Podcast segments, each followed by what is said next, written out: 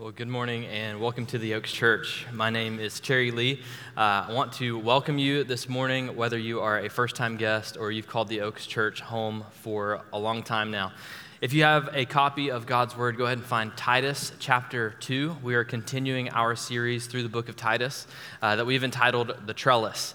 Uh, now, I will tell you while you, while you find Titus chapter 2, uh, if you're a guest of ours, maybe you've been coming for a few weeks or this is your first time and you've never received a gift bag from us, I'd love to give you one of those at the Connect table in the back before you leave today. Uh, we would love to serve you in any way that we can. Now, as you find Titus 2, uh, uh, there, was, there was something I was reminded of as I was preparing for the passage this week. Um, many of you know that uh, this past week or week before was the last day of school for a lot of our elementary, middle, and high school students. And yes, that's right. We can we can celebrate that. Um, it was it was you know kind of the uh, the last day of school for our oldest son Brooks, who's in kindergarten, and we've started a tradition each year since he started preschool where we take a picture the first day of school, and then we take a picture the last day of school. And the interesting thing about doing that is that there are gradual changes that happen daily throughout the entire year that basically go unnoticed. Uh, there's changes in height, changes in you know, facial features, and kind of losing the baby face. There are changes in interests and things that they enjoy doing. But you, you almost can't tell that all of these changes are taking place until you review a, a picture of the first day and the last day of school at the same time, side by side. And so I wanted to put that picture up. Yeah, so that's, that's Brooks, that's our oldest. And so you can just see, like, his legs grew like four foot in, in a year. It's, it's unbelievable. Uh, there's, there's also a picture of Brooks and Charlie together. So I know, it's like such a dad move to begin a sermon with showing pictures of your kids. But, but here we are. Now, now, I bring that up because the Christian life is so similar. Today, we're going to, going to talk about maturing as disciples. And we've often said here at the Oaks that healthy Christians grow and growing Christians change. And, and the life that you have as a Christian closely resembles the physical life that we have of being born and then maturing throughout your life. Uh, in John 3, Jesus, whenever he was talking about becoming a, a person of God, whenever he's talking about having that faith that saves, the moment that you commit your life to Christ, he calls it being born again. And the moment that you repent of your sins, that you turn from your sins and turn to Christ, you become a spiritual infant. And from that moment on, you're developing, you're maturing. Scripture calls that sanctification.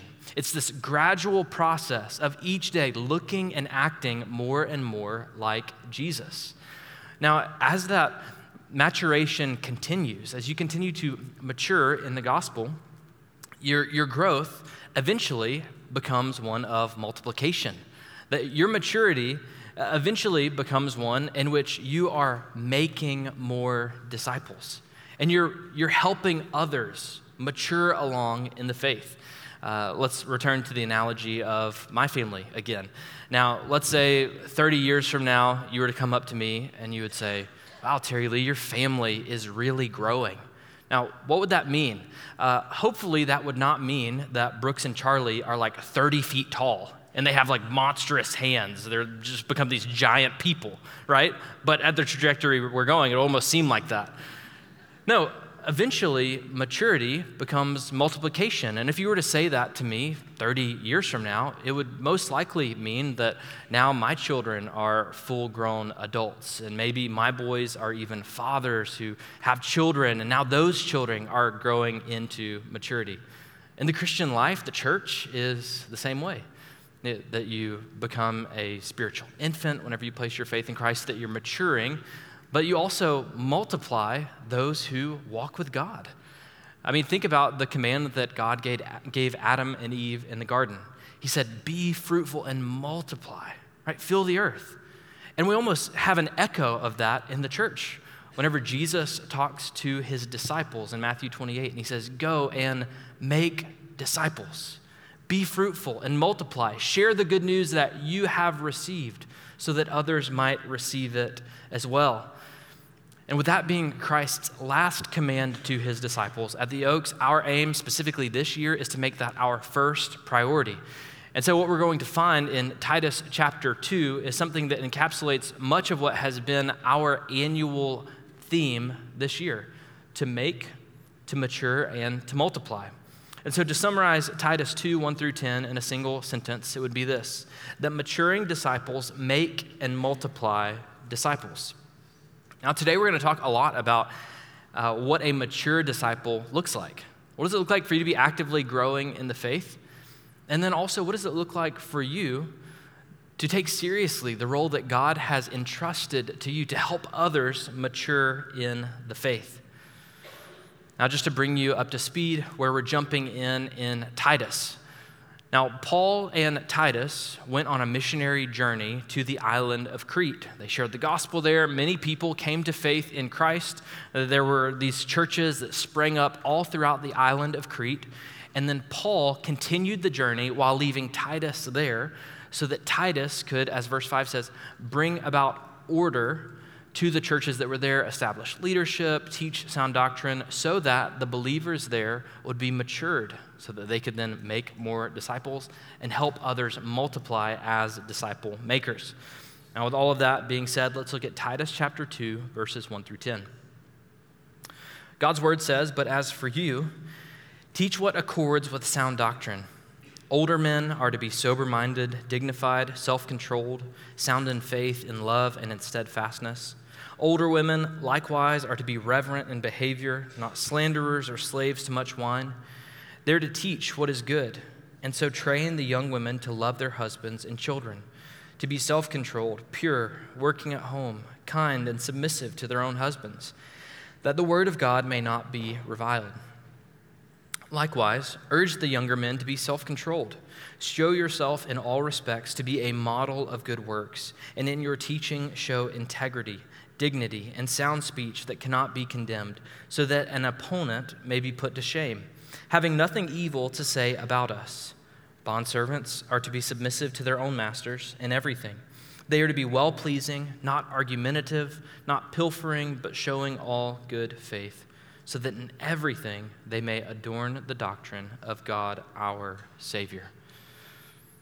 This section, verses 1 through 10, is all about the church, specifically discipleship in the church.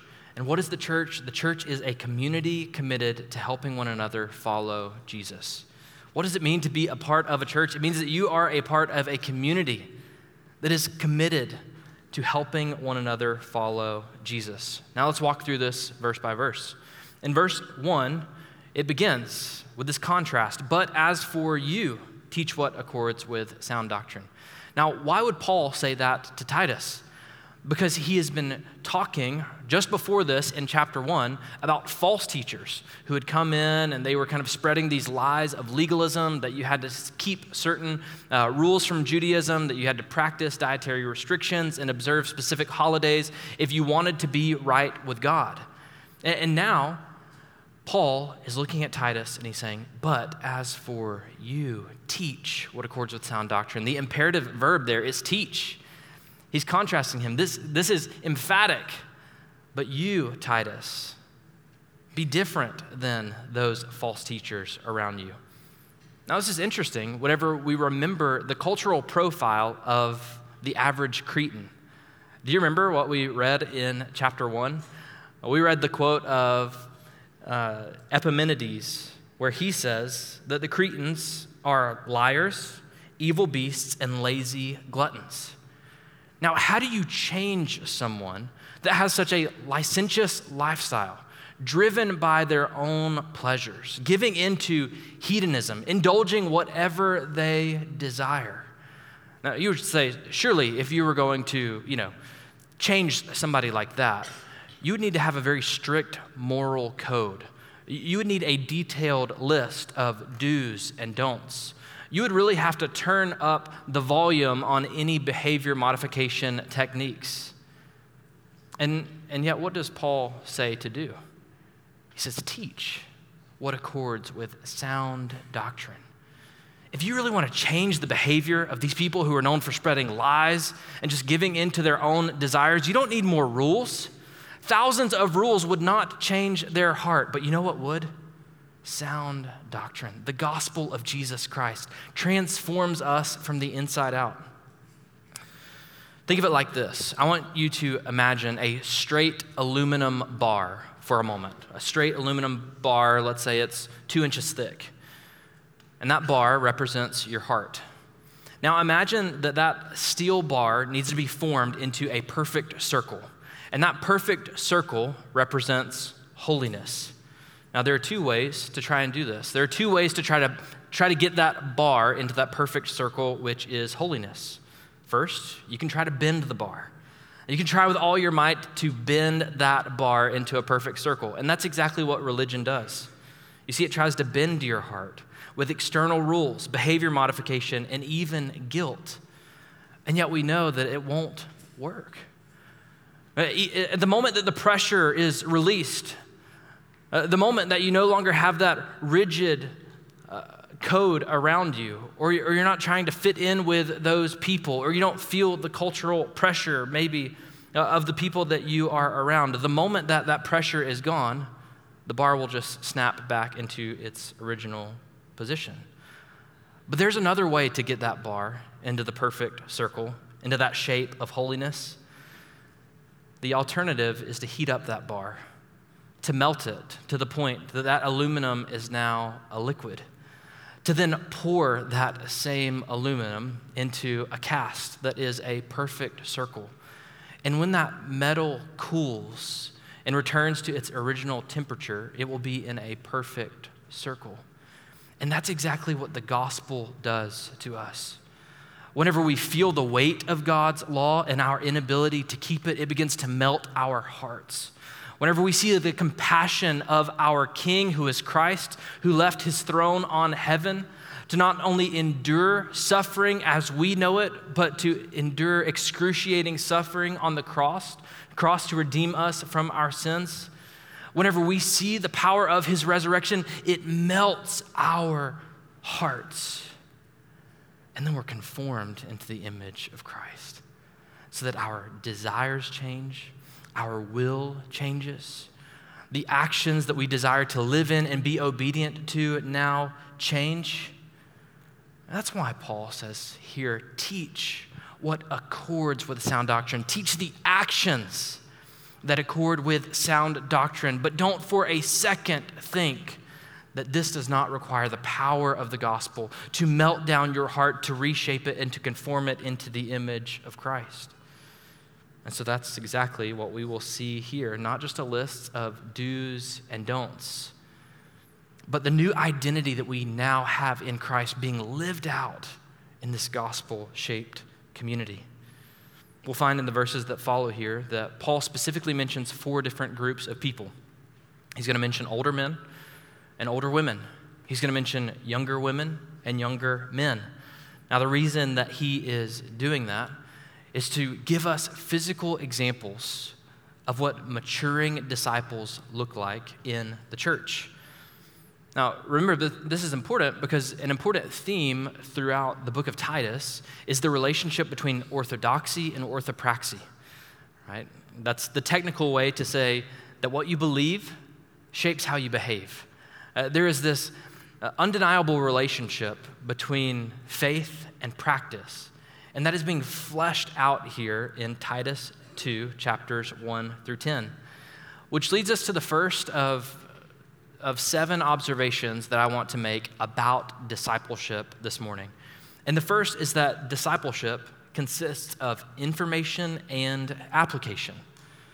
Discipleship consists of both information, things that you need to know and learn, and application, things that you need to do and apply. There's a reason that doctors have a residency after med school because they need a place to practice what they have learned in the classroom. There's a reason that if you are a student at University of Cincinnati, then a big part of your education is having a co-op where you can have coworkers, where you can apply the techniques that you are learning in the classroom.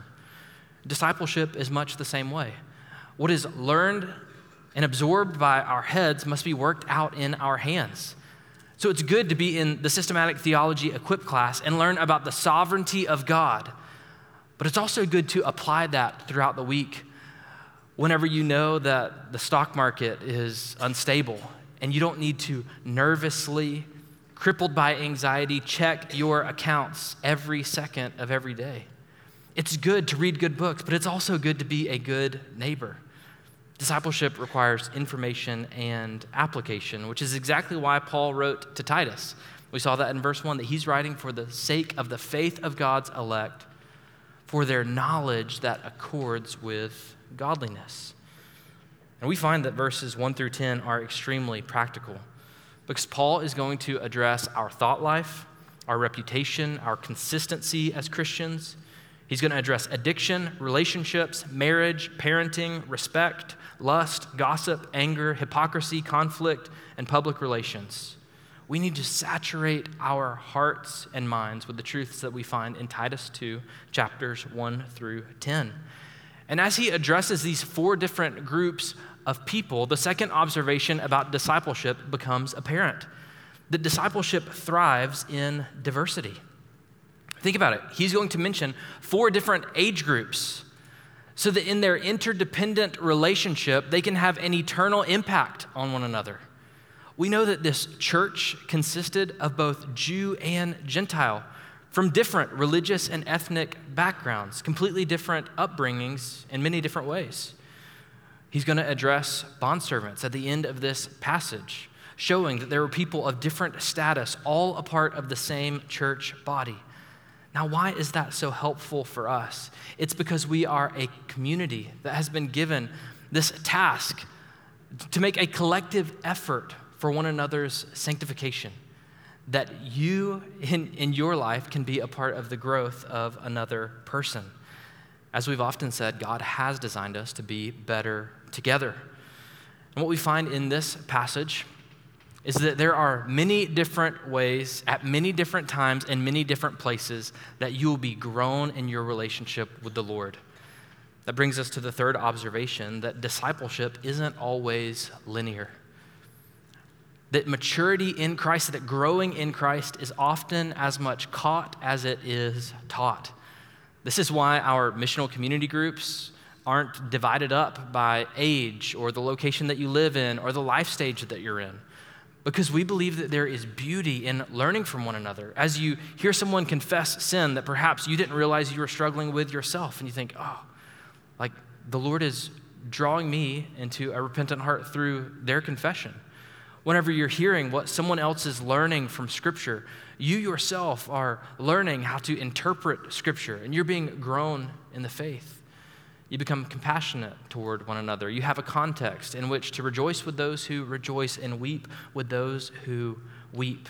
Discipleship is not as simple as maturity 101, 102, 103, and so on, but it happens almost in a uh, in a, an organized and organic way in the life of the church. Now, with all that being said, we read in verse 2 that Paul directs Titus as he teaches what accords with sound doctrine to teach the older men to be sober minded, dignified, self controlled, sound in faith, in love, and in steadfastness. And then in verse 3, to teach the older women likewise. I want you to, to take note of the instruction to older men and women in the church. Now, why is this so important for you? I, I think as a, a congregation that typically is fairly young, we could be tempted to overlook this command. We could just be tempted to say, hey, you know what, this doesn't apply to me. Uh, I'm young enough that, you know, I don't really know if I need to listen. Maybe I'll just tune out for a little bit. But what you need to understand is that these traits don't come about overnight. You're not going to say whenever, you know, you have your 50th birthday, oh, you know what? Where was something in Titus 2? Maybe I should go look at that. No. Right now, the daily habits that you form in your life as a 22 year old will shape the ability to be this kind of man in your 50s and 60s. So commit to a gen- genuine and deepening relationship with the Lord now so that God can use you in fruitfulness as you seek to live these things out in the future. Now, what about those that are in the older category? I read one commentary this week, and it said that Paul was most likely considering any men that were over the age of 30 to be in the older category. Uh, so, being 32, I threw that commentary across the room and said, This, got, this can't be right. No, I'm just kidding. I was like, Okay. So, so, so, what if you are in the older category? I believe this is important. Because often people lose their sense of meaning and purpose as they age. This isn't always the case, but I think genuinely, or typically in our society, that's society, that's the case. But in the church, the years after you retire might be the years that your greatest work in the kingdom of God get done. When people are no longer driving little ones to soccer practice, whenever they're not crushing the same fitness goals that they used to, whenever they're not running a company, they can believe the lie that they don't have much to offer anymore. But because of the way that God has designed the church, if you're in this category, your flexible schedule, your life experience, and your wisdom can all be leveraged for God's glory in generations to come. So don't idly waste some of the greatest years that God could be using in your life and ministry to influence others in the faith. Anytime I think about this, I'm reminded of this couple in their 60s who lived in Panama City, Florida, whenever Abby and I were getting ready to move here to plant the Oaks. They had their RV on the market, they were trying to sell it, and we came and we said, Hey, we're moving to Cincinnati to try to plant a church. And they said, We will move to Cincinnati in our RV. We will live there for a year to be close friends and your support system while you start the Oaks Church. And we just couldn't believe that people in their retired years with close friendships there would sacrifice a year to do that. But they were eager to be a part of what God was doing, uh, what God was doing here in Cincinnati, and what God is still doing that has their fingerprints on it. So don't shortchange what God could be doing in your life now and for many years to come. Now, Paul begins teaching older men, and he gives a couple traits here that they would be sober minded, dignified, self controlled, sound in faith, in love, and in steadfastness. Now let's walk through those each in turn. What does it mean to be sober minded? It means to walk with wisdom. You're not driven by extravagance or just kind of rash thinking at the spur of the moment. They should be dignified. In the Cretan culture, this, this would have completely gone against the typical stereotype for an older man. But these men in the church, they were to be honorable they should be self controlled. Now, I, I want to spend a little bit more time on self control here because self control is a trait that is given to each of the four groups in this passage. It's given repeatedly, actually, throughout the entire book of Titus. I think this was partially because self control was not very common on the island of Crete, but we admit that self control is just as much a struggle today as it was in the first century. So, Paul is commanding that we be governed by God and not the desire to indulge whatever we want in the moment, that we should be self controlled. Now, self control is a fruit of the Spirit. It's the last of the fruit of the Spirit that is mentioned, and it's the aim of every Christian. Now, now try to follow me here because I feel like whenever, whatever I understood this, I felt like it had a great impact on my life. I think if we are honest, we would admit that we want control, right? You and I, we want to be in control, but we often lack self control. So we want to control everything, don't we? We want to control our future. We want to control how bad our allergies are. We want to control the mood of people around us, especially if it seems to inconvenience us. We want that kind of control. But you know what that's actually called? Sovereignty and sovereignty belongs to God alone. What God calls you to is self control.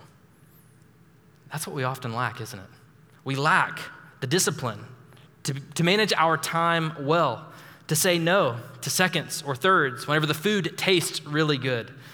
We lack self control whenever YouTube just wants to play that next priority robbing video. And guess what? You are not responsible for the entire universe, but you are responsible for you. God commands you to be self controlled And by the power of the Holy Spirit, He enables you to be a good steward of your time, your money, your desires, and priorities. So exhibit the fruit of the Spirit and be self controlled for the glory of God. The fourth, fourth trait that is mentioned here is one of soundness, and it's given kind of three different aspects sound in faith, that is a personal, vibrant relationship with the Lord, sound in love, that is a love that is genuine, not artificial. That is a love for neighbor that is not just kind of driven by reciprocity. What can I get out of this? It's not manipulative. Sound in steadfastness. This means that on the mountaintops or in the valley, you have resolved that the Lord is your God, that you will not be shaken, that you will not be tossed to and fro, but that you will resolve even as the disciples confessed before Jesus whenever others walked away and he said, Would you too go? And they say, Lord, to whom else would we go? And so in the valley, I will be on my knees, on my face, in front of the Word of God, hearing the voice of God. And in moments of rejoicing and praise, I will be there again. We're those who resolve in steadfastness that the Lord is our God, and we will look to no other. So that describes the older man. In verse 3, then, Paul turns his attention to the older women.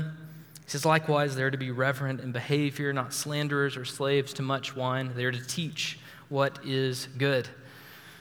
Now, if, if you're a woman and uh, these traits are something you want to dig into a little bit deeper, there's a really good book called Adorned by Nancy Leigh DeMoss Wolgemuth. Uh, I think that's how you say her last name, but it's really good. I would, I would highly recommend you pick it up. Now, as we look at the instructions that Paul gives here to older women, we have to understand that Paul addressing older women in this passage and then instructing older women in this passage is a means of honoring them and valuing them in a way that was unusual in the first century in a Greco Roman society. Uh, we saw from the very beginning of Christ's ministry that he honors women. And here we find in the church that they are elevated to this position of modeling God, godliness for younger women around them. And then Paul begins his instruction to older women. And, I think it's worth noting here that Paul is, is teaching older women and older men through Titus. And, and as I, you know, kind of wrestled with that this week, it reminded me that even in your old age, you will not outgrow your need for the gospel. That you never graduate from your need to confess sin and to return daily to the cross, but be reminded of the hope that the empty tomb offers. The gospel is not just one lesson in the Christian life that you then ace and move on from in the moment of conversion. The gospel is the entire classroom that you learn every single thing that God offers to you throughout the Christian life. So here we see that older men, older women are taught in line with the gospel, and you and I will be until our faith becomes sight. The word likewise there in verse 3 ties what Paul is teaching to Titus to what Paul is, or to what Titus is supposed to teach each person in the church. The first characteristic that we see of these older women is that they are to be reverent in behavior. Now, the reverence that is referenced here is most likely pointing toward the relationship that these older women would have with God. They walk with the Lord. And the Greek word that is used here, I found this so fascinating this week, for, for reverence, is suitable for the temple. Now, New Testament scholar Andreas Kostenberg explains that there was a temple to the goddess Athena in Gortyn, which was the capital city of the island of Crete. And there's historical evidence that young women who grew up in Crete were required to give votive offerings, so to go and to sacrifice something to the goddess of Athena, the goddess Athena as a part of their education, as a part of their uh, just kind of growing up in that society. And when they did that, they had to be suitable for the temple. This word that is used here, they had to be reverent to perform their ritual offering. And that was a matter of what they wore, uh, what they said, the actions that they partook in, and the offering that they gave. And now Paul is using that same concept and he is redeeming it. He's redeeming that word for the woman that has been rescued from the life of offering false gods the worship that she was created to give the one true God.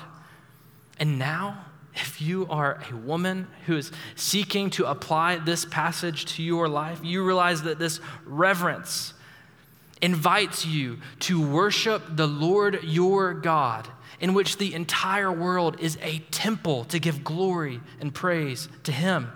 This means that you no longer worship the demanding false gods of beauty, approval, and perfection. No, you belong to God, and you are His daughter. So you can behave in a way that now displays that you believe that you belong fully to Him, and that is where you derive your value. That is where you derive your purpose and worth in the world. You see this trait of reverence is now worked out in Titus 2 by pointing to a contrast between the things that they are not. They're reverent in behavior, they're not slanderers or slaves to much wine. Now, we've, we've talked at length about this tendency in Cretan culture to just kind of do what you want when you want. And here, Paul is cautioning these older women to live in a way where they slander others or where they're slaves to wine. This word that is used for slander here is uh, diablos. It's the word in which we get devil in our language. It's used 34 times in the New Testament to describe Satan and his speech. Here, Paul is saying, Your words matter. Think about James 3. We must tame the tongue because it can, it can unleash sparks that are like lighting an entire dry forest on fire. It can have a devastating impact. So, Paul is saying that, that these older women should not be slanderers. They should use their words wisely, and each of us should heed that advice. Not only that, he says that they should not be slaves to much wine. I think it's helpful to emphasize that Paul says much wine, right? We don't want to create laws where God has not. And in moderation, alcohol can be enjoyed. However, we must also show great caution here. To many, alcohol ensnares and enslaves. And I think undoubtedly in a room of this size, many of you are probably battling this addiction right now in some form or fashion. Maybe you've battled it in the past. Hear me pastorally. Don't let that lead you to think that you are somehow worse than someone else or that you are weaker than other people. Why would I say that? Because the Bible literally says that alcohol can easily enslave someone. That's why Paul's writing this. He's saying, be aware, be on guard to not be a slave to much wine, because alcohol can easily enslave. It's just what it does. And I believe that because Paul gives this command, you can also know that there is a ton of hope here for anyone that is enslaved in any addiction to anything. Because God promises to supply the courage and strength that you need to enjoy the freedom that Christ has purchased for you on the cross. So take the next step. During communion, to say, Lord, I am a slave. Maybe it's not to alcohol, but something else to say, Lord, free me from this addiction. Maybe you would come and, and talk to me or one of our other elders. Maybe you would speak to a friend that you have come here with. But here's the reality that sin can enslave in many different ways. And this is one of the things that Paul directly cautions Titus about to speak to these women about here. And it is just as important for us to realize that in 2023 as it is in the first century. Up to this point, in verse 3, Paul has told these older women what they should not be known for. You should not be a slanderer. You should not be someone who is enslaved to much wine. But in verse 4, he says what they should be known for. Verse 3, the end, they are to teach what is good, and so train the young women. How should they spend the maturity of their time? By teaching what is good. The word that is used in verse 4 is train. These older women should mentor younger women. This training typically doesn't take place in a lecture format, in a formal setting. No, this training often takes place life on life in missional community groups, as you're having conversations on serve teams, as you're grabbing coffee with one another throughout the week, as you're helping with parenting or various things that are going on in the life of one another, that you're seeing these attributes fleshed out. And in that way, the younger women are being trained, they're being taught what is good by the older women.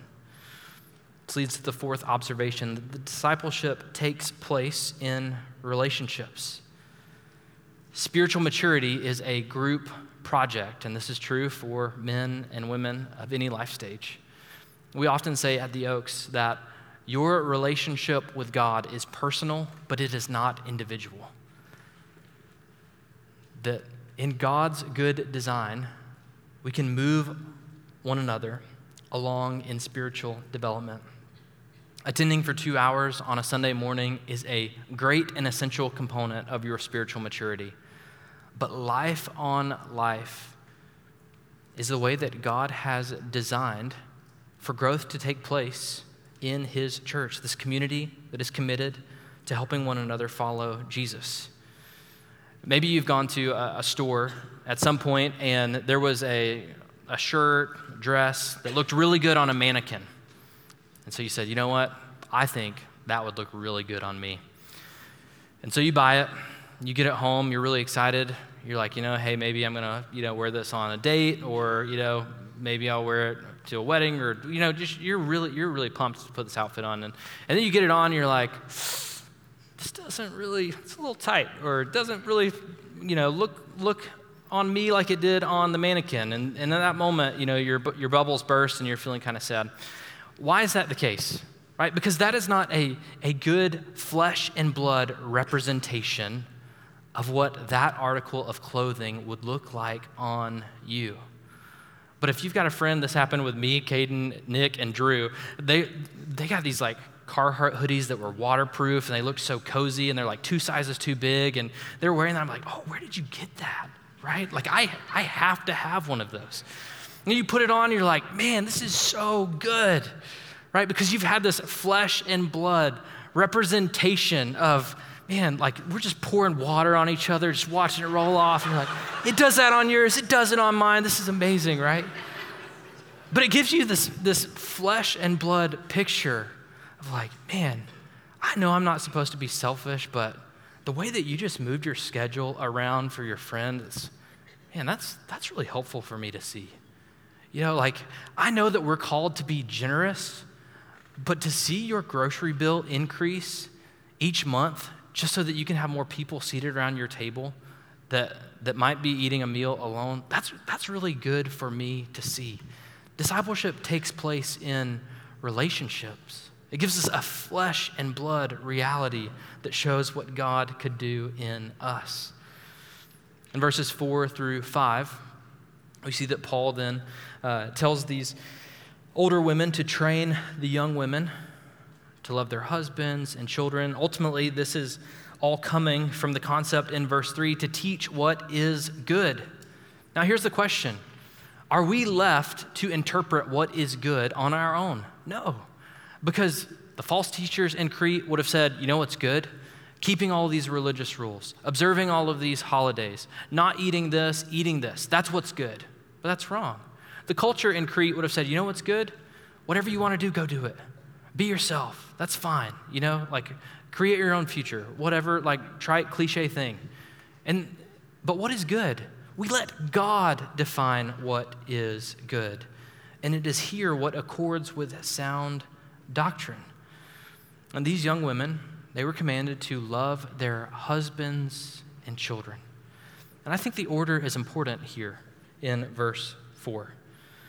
Because the greatest gift that you can give to your children is a healthy, stable marriage.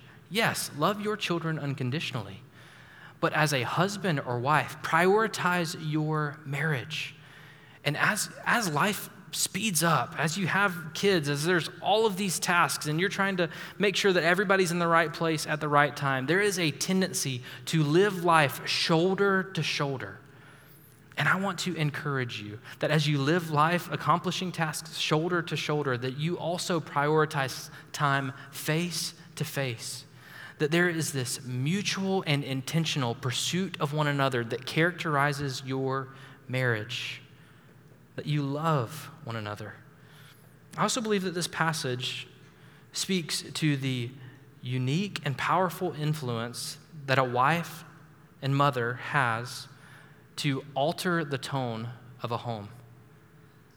As, as a wife and as a mother, I think you have this unique, God given ability to, to make your home, to contribute to your home being a place of mercy and grace, respect, patience, love, sacrifice, service. And what a gift that is to the rest of your family. In verse 5, Paul then brings up self control again. We've spent a lot of time looking at that, so I want to move on. And then he instructs the young women to be pure. Here, this is spoken of to the women, to the younger women, but it's applicable for each of us, for male and female, husband and wife. That if you are married, you should be faithfully committed to one another. If you are single, then this means that you should protect your purity. Protect your purity from premarital sex, from explicit content, or even something that might seem harmless, like being too quick to develop emotionally strong attachments to someone and be vulnerable in that way too quickly. I'm also aware that speaking about purity can bring shame upon people. It can bring shame because many have been the victim of the abuse of another. Maybe whenever you see a command here to be pure, you deal with shame because you feel like your purity was stolen because you have been sinned against. Let this be a comfort to you. You are not defined by the sin of another. God can and will redeem and restore your purity for your future spouse or your current spouse. Maybe that's not your situation, but maybe you, as we talk about purity, feel shame as well because you've gone too far. Maybe you feel the shame of crossing sexual boundaries before marriage. And to you, I'll say this know that your sin never has the last word because Christ's tomb is empty. Complete forgiveness and righteousness are yours for the taking. You are now washed pure. You are adorned with the honor of the bride of Christ on her wedding day because of what Christ has purchased for you if you have repented, confessed your sin, and trusted in him. Now, verse 5 also contains a couple phrases that raise some eyebrows, and I recognize this. You know, saying the word submissive in the 21st century is like holding a short fused stick of dynamite. And as if that wasn't enough, we also find the phrase working at home. And now we've, uh, we found a minefield right here in the middle of verse 5. So, what do we make of all this? Well, I'm out of time. See you next week. Uh, right? Hunter, you got this next week? You know. Uh, all right. Now, let's resolve at the outset that on any issue, we will place ourselves under the authority of God's word. God's word is our highest authority. So, regardless of personal preference or cultural pressure, we will submit to the word of God. We're all there, right? We're getting there. Second, we must recognize that Paul was writing in the first century. He was writing in a Greco Roman culture that was highly influenced by Judaism. And that's particularly helpful whenever we consider the phrase working in the home. What do I mean by that? It's because the early church didn't wrestle with the modern debate of being a career woman versus a homemaker or a stay at home mom. I'm not sidestepping the issue, but I think this is a helpful distinction for us to make. Because in this time period, every woman worked within the home to meet the family's needs and to take care of the children. And Every man worked to either produce crops or to trade in the markets. The sons would go to work with dad, the daughters would stay at home with mom. That was the context in which they lived out their lives. So, how do we apply that in 2023? What Paul is getting at is that regardless of a woman's formal occupation, they should prioritize their family above all else, above any other responsibility that they have.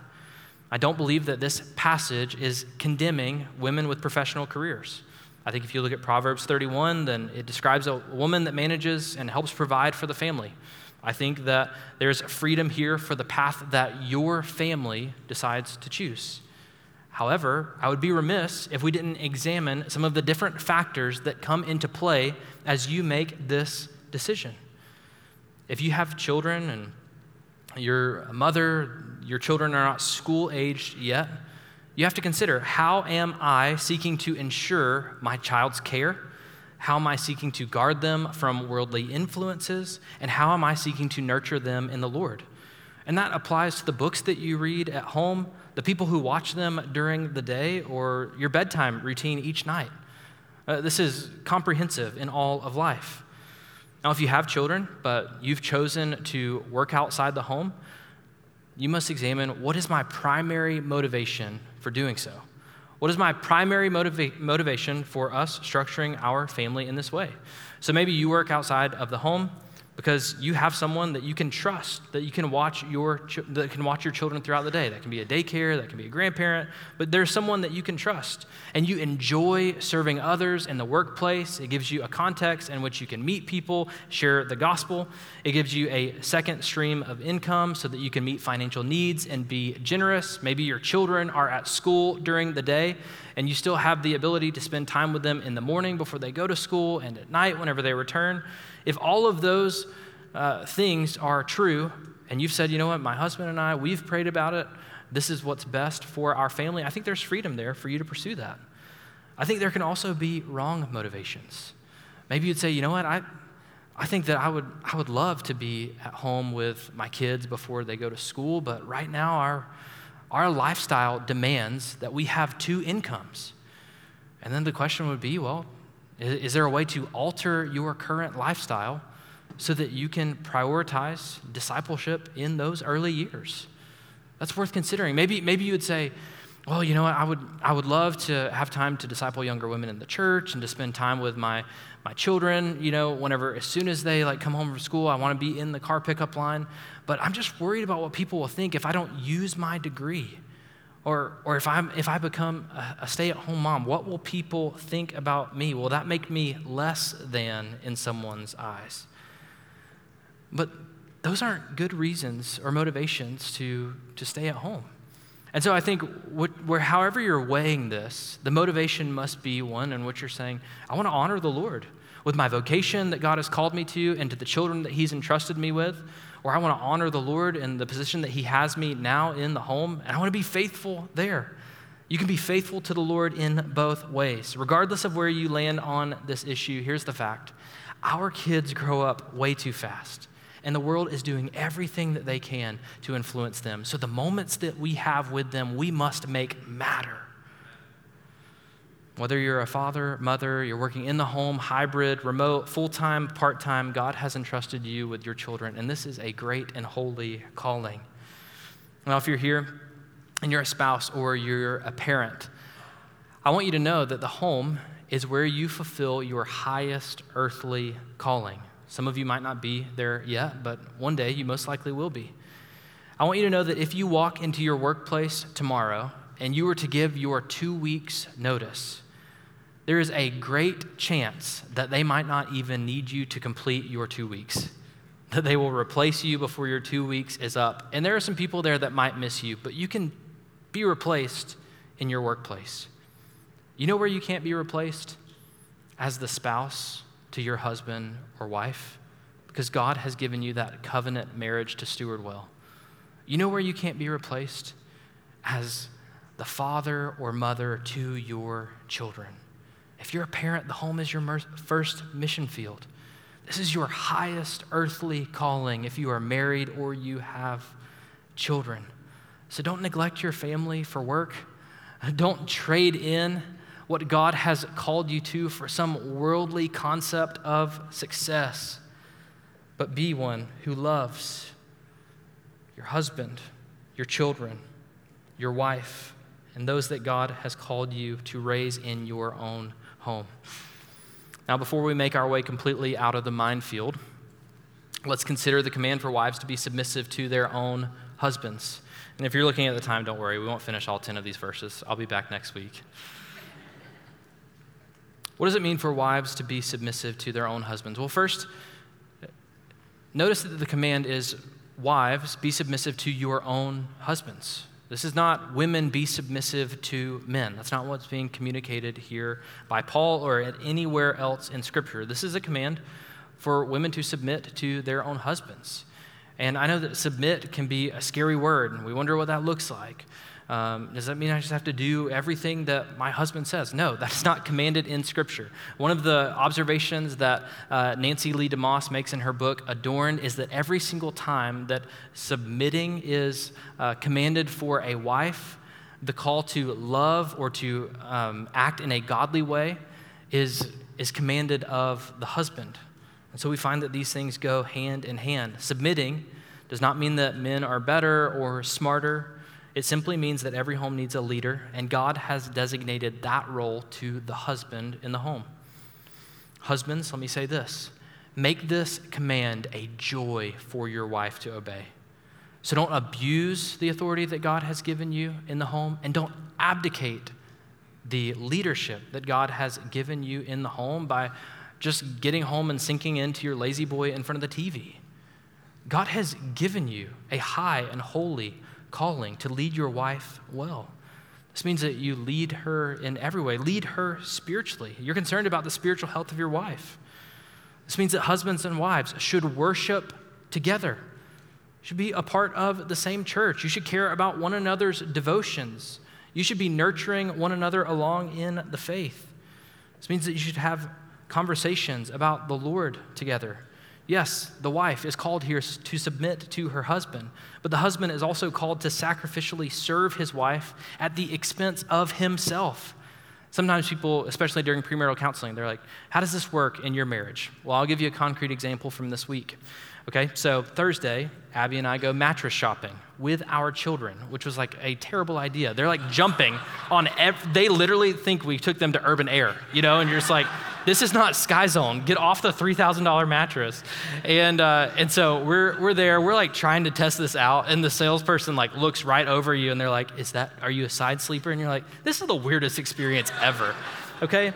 So you're, you're sitting there, you're trying to figure this out. Well, we're there for like an hour and a half. And then Abby that night, she's like, you know what? You kind of know what I, what, you know, which ones I liked. And so you just make the decision, right? Wow. Like I have this authority that God has granted me. And, uh, but, but she's trusting me. And so what happens? Well, I know like she trusts me. She's going to be happy with whichever one I pick. There were two that we were kind of in between. One she liked a little bit more, one that I liked a little bit more. And so what do I do? Well, trying to be faithful to the passage I'm teaching this week, I end up spending $200 more than our budget was so that I can get the mattress that I think will perfectly serve my wife. Right? Now, this is, this is kind of a silly example. And at the same time, we recognize that the calling of a husband should be one to lay down your interests, your preferences, for the good of your wife and for the glory of God. And so, wives, women looking to be married, uh, I, I will say, if you're a wife, encourage your husband in this. Help him to lead well. If you're someone who's uh, desiring marriage, then make sure that the guy that you look to date and to be engaged to is a guy that is worth following because it is commanded in Scripture. Now, why does all of this matter? Because the world has created or because God has created your relationship to your spouse to make the gospel known to the world. We read right here in verse 5 that these things are true, that the word of God may not be reviled. That the word of God may not be reviled. Discipleship declares the good news of Jesus to the watching world. We live in a culture of shallow pursuits for self help, trying to change ourselves through, you know, many different ways apps on our phone, accountability groups, whatever it might be. But apart from the work of the gospel, we can't change. And yet, the gospel declares to the world, as God brings about change in us, that the word of God is active and powerful, that it can bring about change, and that there is plenty of room to get in on this, that it is accessible to anyone who might believe. This is the gospel that we proclaim. I want to end here, but point to where we will be next week. In verse 10, Paul is going to say that all of this, this lifestyle that you live, adorns the doctrine of God.